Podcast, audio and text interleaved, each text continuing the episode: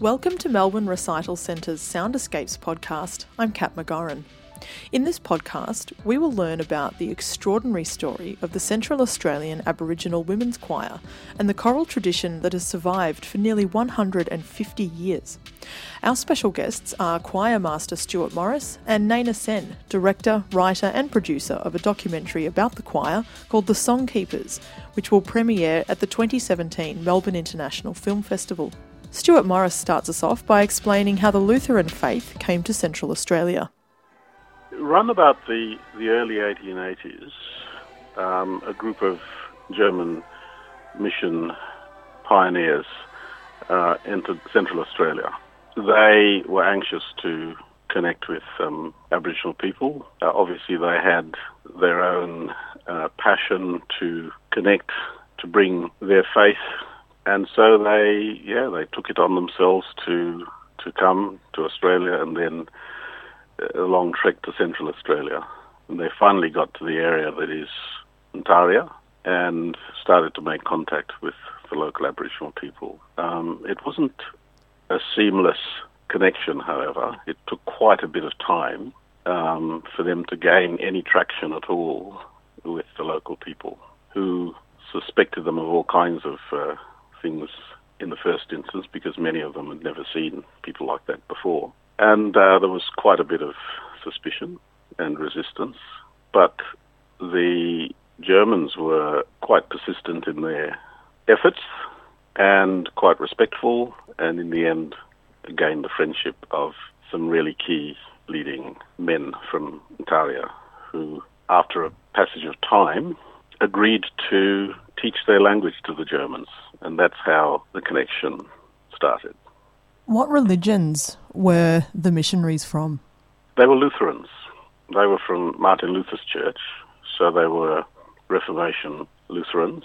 And the interesting thing about a fundamental tenet is that people should have the language of the Bible and of the Christian faith. It should, it should be in their mother tongue, because until then, of course, it was mediated through the use of the Latin language. So they had a very strong commitment to language learning if they were going to share their Christian faith with any group of people. So learning the language was the first thing they ever did when they went into what they would have considered virgin territory. Part of the Reformation ethos that you don't impose a foreign language on people. You actually learn their language, and if they're going to embrace the belief, then they would need to do so in the language that they dream in. Do you know, Morris, what motivated people from Germany to come out here and head into the desert all that all that time Well, ago? This is something that people don't understand. It's just what motivates anyone to follow a passion. You know, what motivates Martin Luther King? It was the passion to see justice for Africa, African Americans and a better society for America. What motivated the Germans was their, their concern for another group of human beings who they understood were being um, subjugated by the British. And they felt that their faith had something to offer them in terms of, you know, what they brought. You know, it was a, a holistic thing. They brought education, they brought learning, they brought working with people to be literate in their own language. They brought their language skills to work with people to reduce their language to a written form. Um, they were motivated by their faith, a real passion to um, share what they experienced with other people. Now, people may think that that's uh, an arrogant assumption or a misplaced assumption, but you say what motivated them. What motivated the Germans was pure, uncomplicated Christian discipleship and mission. That's basically was their approach. It seems like when these German people went in, they had an attitude that was perhaps different to uh, the one that is the more dominant narrative, mm-hmm. I suppose, of, of uh, missionary goals and attitudes. Yeah. Well, they weren't unsullied saints, if I can put it that way. You know, no community is has got clean hands when it comes to mission and invasion. So there were some of those aspects to their presence and their... But there, there are a couple of differences. One is they weren't part of the conquering colonial power. In fact, as Germans, they would have been somewhat suspect uh, as time went on. And you'd understand that from subsequent history and the way Germans were interred in, in Australia and so on. So, but they they weren't part of the colonial power, even though they were a European people.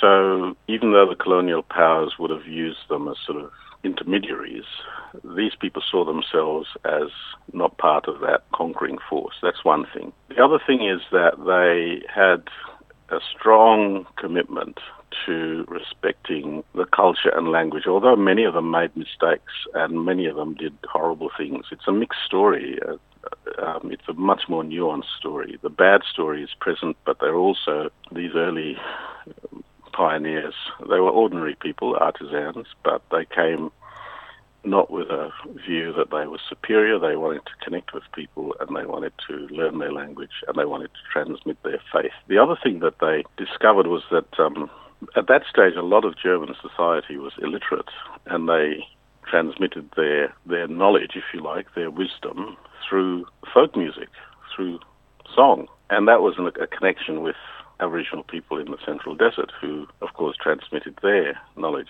through song and ceremony. So there was a recognition from the from the missionaries that, um, hey, you know, we have something in common with these people. We transmit our knowledge through song. That was the connection. Within a year, they had translated fifty-three of their hymns into the uh, Western Arrernte language, which was spoken by people in the area of Ntaria. Uh, looking back on what we know of those uh, mm-hmm. original songs that came and were translated, what do they yeah. sound? What do they sound like now? What are the arrangements like now? Like, how well have they been preserved? Well, the amazing thing about um, the music that was then added to and retranslated by local people, uh, the compendium was added to by local people writing hymns in their own traditional uh, Western Arrernte chanting style. Those original songs that were brought by the missionaries were were preserved in their original form, and, and of course, you know, there were songs that were written in the early uh, nineteenth century, some were written before that, sixteenth century, and they were accompanied by musical arrangements from the Romantic and from the Baroque era. And these were the things that the German people taught to the Western Islander people, and they kept those arrangements. So when the choir was travelling in Germany two years ago, German people could recognise the tune and, and the and the arrangements of many of the songs, not all of them, but quite a few of them. They had long since stopped singing them, but these people from the Central Desert had preserved this tradition in almost what you would call as a pure form. So it's really a unique musical piece of history that we've got it here. It is a, absolutely. It, this this is this is a peerless um, compendium. You know, nothing like this exists anywhere else in the world. We've got very old sacred poetry, hymns. We've got Baroque and early Romantic era musical arrangements. And these are now, if you like, they're cached and carried in these very ancient Aboriginal languages. Two of them, mainly, Western Arrernte and Pitjantjatjara. Now, this story is, is look, it's a, it's a wonderful story. It's got a lot of exciting aspects to it, a lot of educational aspects to it, as we learn something of a vibrant part of Aboriginal culture in Central Australia. On the other hand, though, because of the whole mission connection, it's very disturbing to people who are well aware of the bad side of that story. You know, and it's not just opinion. There's a lot of fact to to um, illustrate the fact that, that this is a very mixed story, and there were some very bad things that were done to Aboriginal people. So the big question is, you know, why, in spite of this, are these women and many communities, Lutheran communities in Central Australia, why do they embrace this, um, I guess, black people embracing white person's religion, which is what some people would see it as? And, and I, I, I've, I've learned that there's a meta-narrative that the whole mission enterprise was an unmitigated disaster, a bad thing. And the proponents of that meta-narrative would now be telling Aboriginal people that they shouldn't have anything to do with anything associated with that body of knowledge or the people who it's associated with. And in a sense, that's another form of imperialism, because it doesn't allow for the fact that Aboriginal people and other people all over the world who've had similar experiences have a capacity to examine a body of knowledge in spite of the distortions and the injustices for which that body of knowledge was used, but they're able to actually examine that for themselves and decide which part of that story is authentic and is kind and is just to them and is something that they can absorb, adopt and adapt to their own thinking and their own culture and their own lifestyle. And this is what Aboriginal people have done. And it's a very sophisticated process. And to deny people uh, the opportunity of doing that and deciding whether they will accept or reject or which aspects they will accept or reject is almost like committing a second genocide. The first genocide is to use the story to subjugate people. The second genocide is because of your guilt and your action denying those people from making mature judgments about whether this body of knowledge has anything to do with them as human beings or not. Naina Sen has spent the last three years working and touring with the choir as she documented their tradition, the lives of choir members and their tour of Germany. As a filmmaker, Naina says she was drawn to the story for many reasons. Just the palpable joy that those women have on their faces when they sing.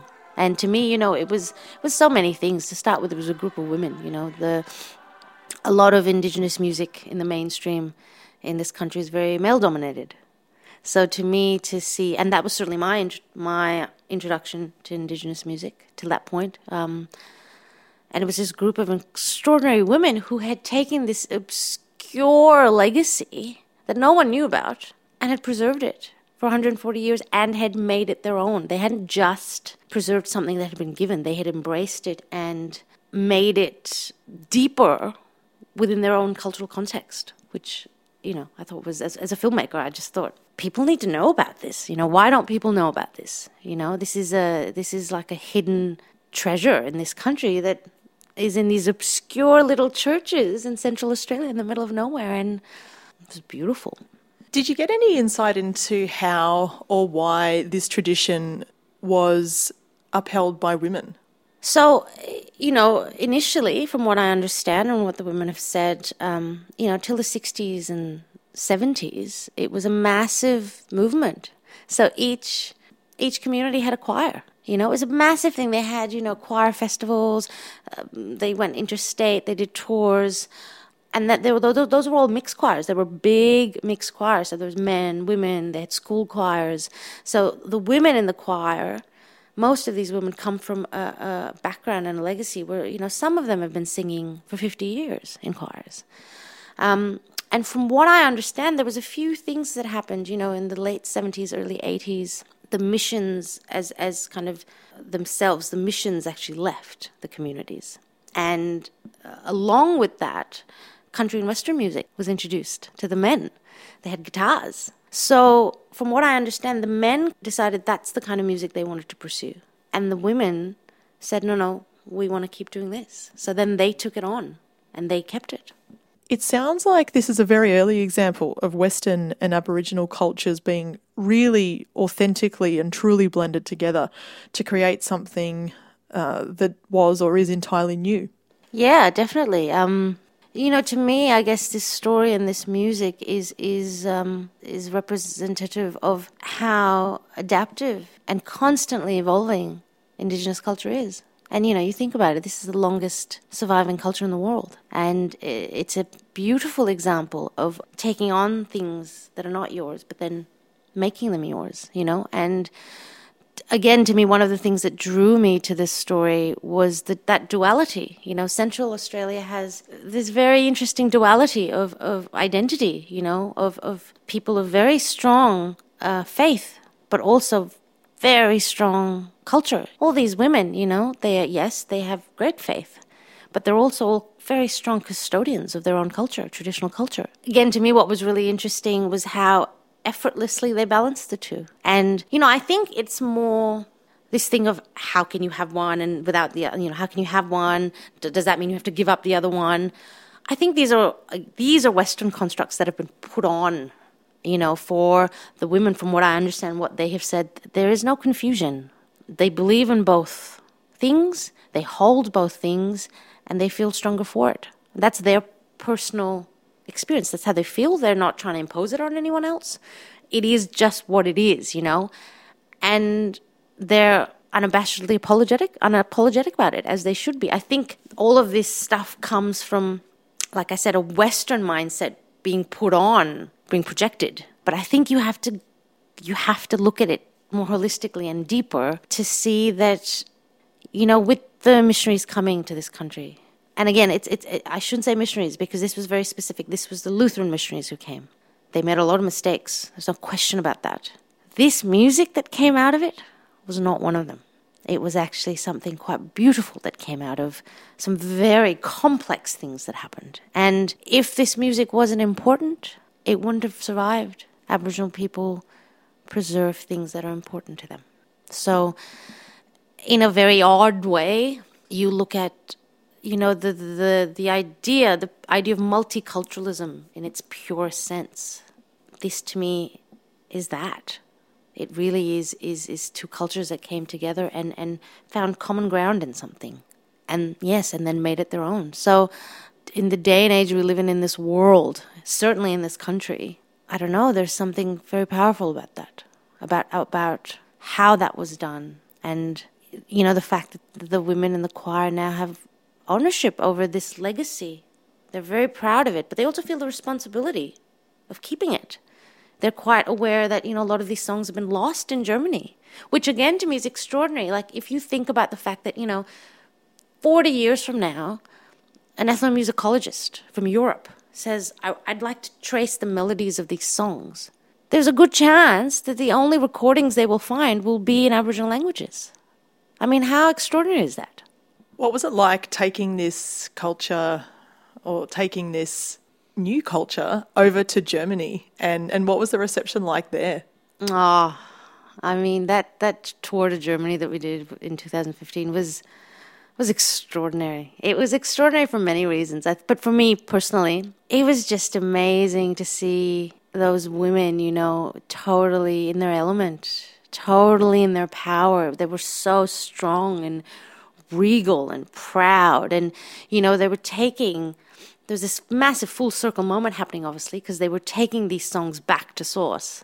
But they were doing it in language and they were doing it on their own terms. So it was an incredibly powerful thing to witness because it was very clear that they had ownership and pride over this music. And they were also very proud to take it back to the place it had come from. And, you know, the audiences were... You know, there was a lot of emotions. I think it was very emotional. Emotional is a good word because they were very emotional at receiving this. They were, I think they were quite surprised. I don't know, I don't know they, what they thought they were going to listen to. But the women have, they hold this space when they perform. And it, it is joyous, but yes, it is deeply raw and it is emotional. So it was, I think, I mean, those audiences were stunned. They, you know, they were stunned, but they were incredibly receptive, incredibly warm. We played to packed churches, you know, standing ovations. And it was, again, it was very interesting because, you know, initially audiences didn't quite know you're in a church. So do you clap? Do you not clap? Sometimes, you know, Morris would have to say, it's okay, you know, you can show your appreciation. It was, and it was like they were waiting for permission and then they would just go nuts, you know. Yeah, it was amazing. It was amazing. Now, the choir is coming down to Melbourne. Will they be in attendance for the premiere of your documentary as well? They absolutely will. Um, we're very, very excited about that. To me, I was very, very clear in my head that there was no way I was going to launch this film without them because this is their story, you know. And um, I think for me, one of the highlights really, one of the things I'm most looking forward to is is watching the film with them in that theatre. And because I guess to me my biggest uh, responsibility is to them. I want them to be really proud of the story, and, and I think they will be. It doesn't matter where we're from. Music brings us together.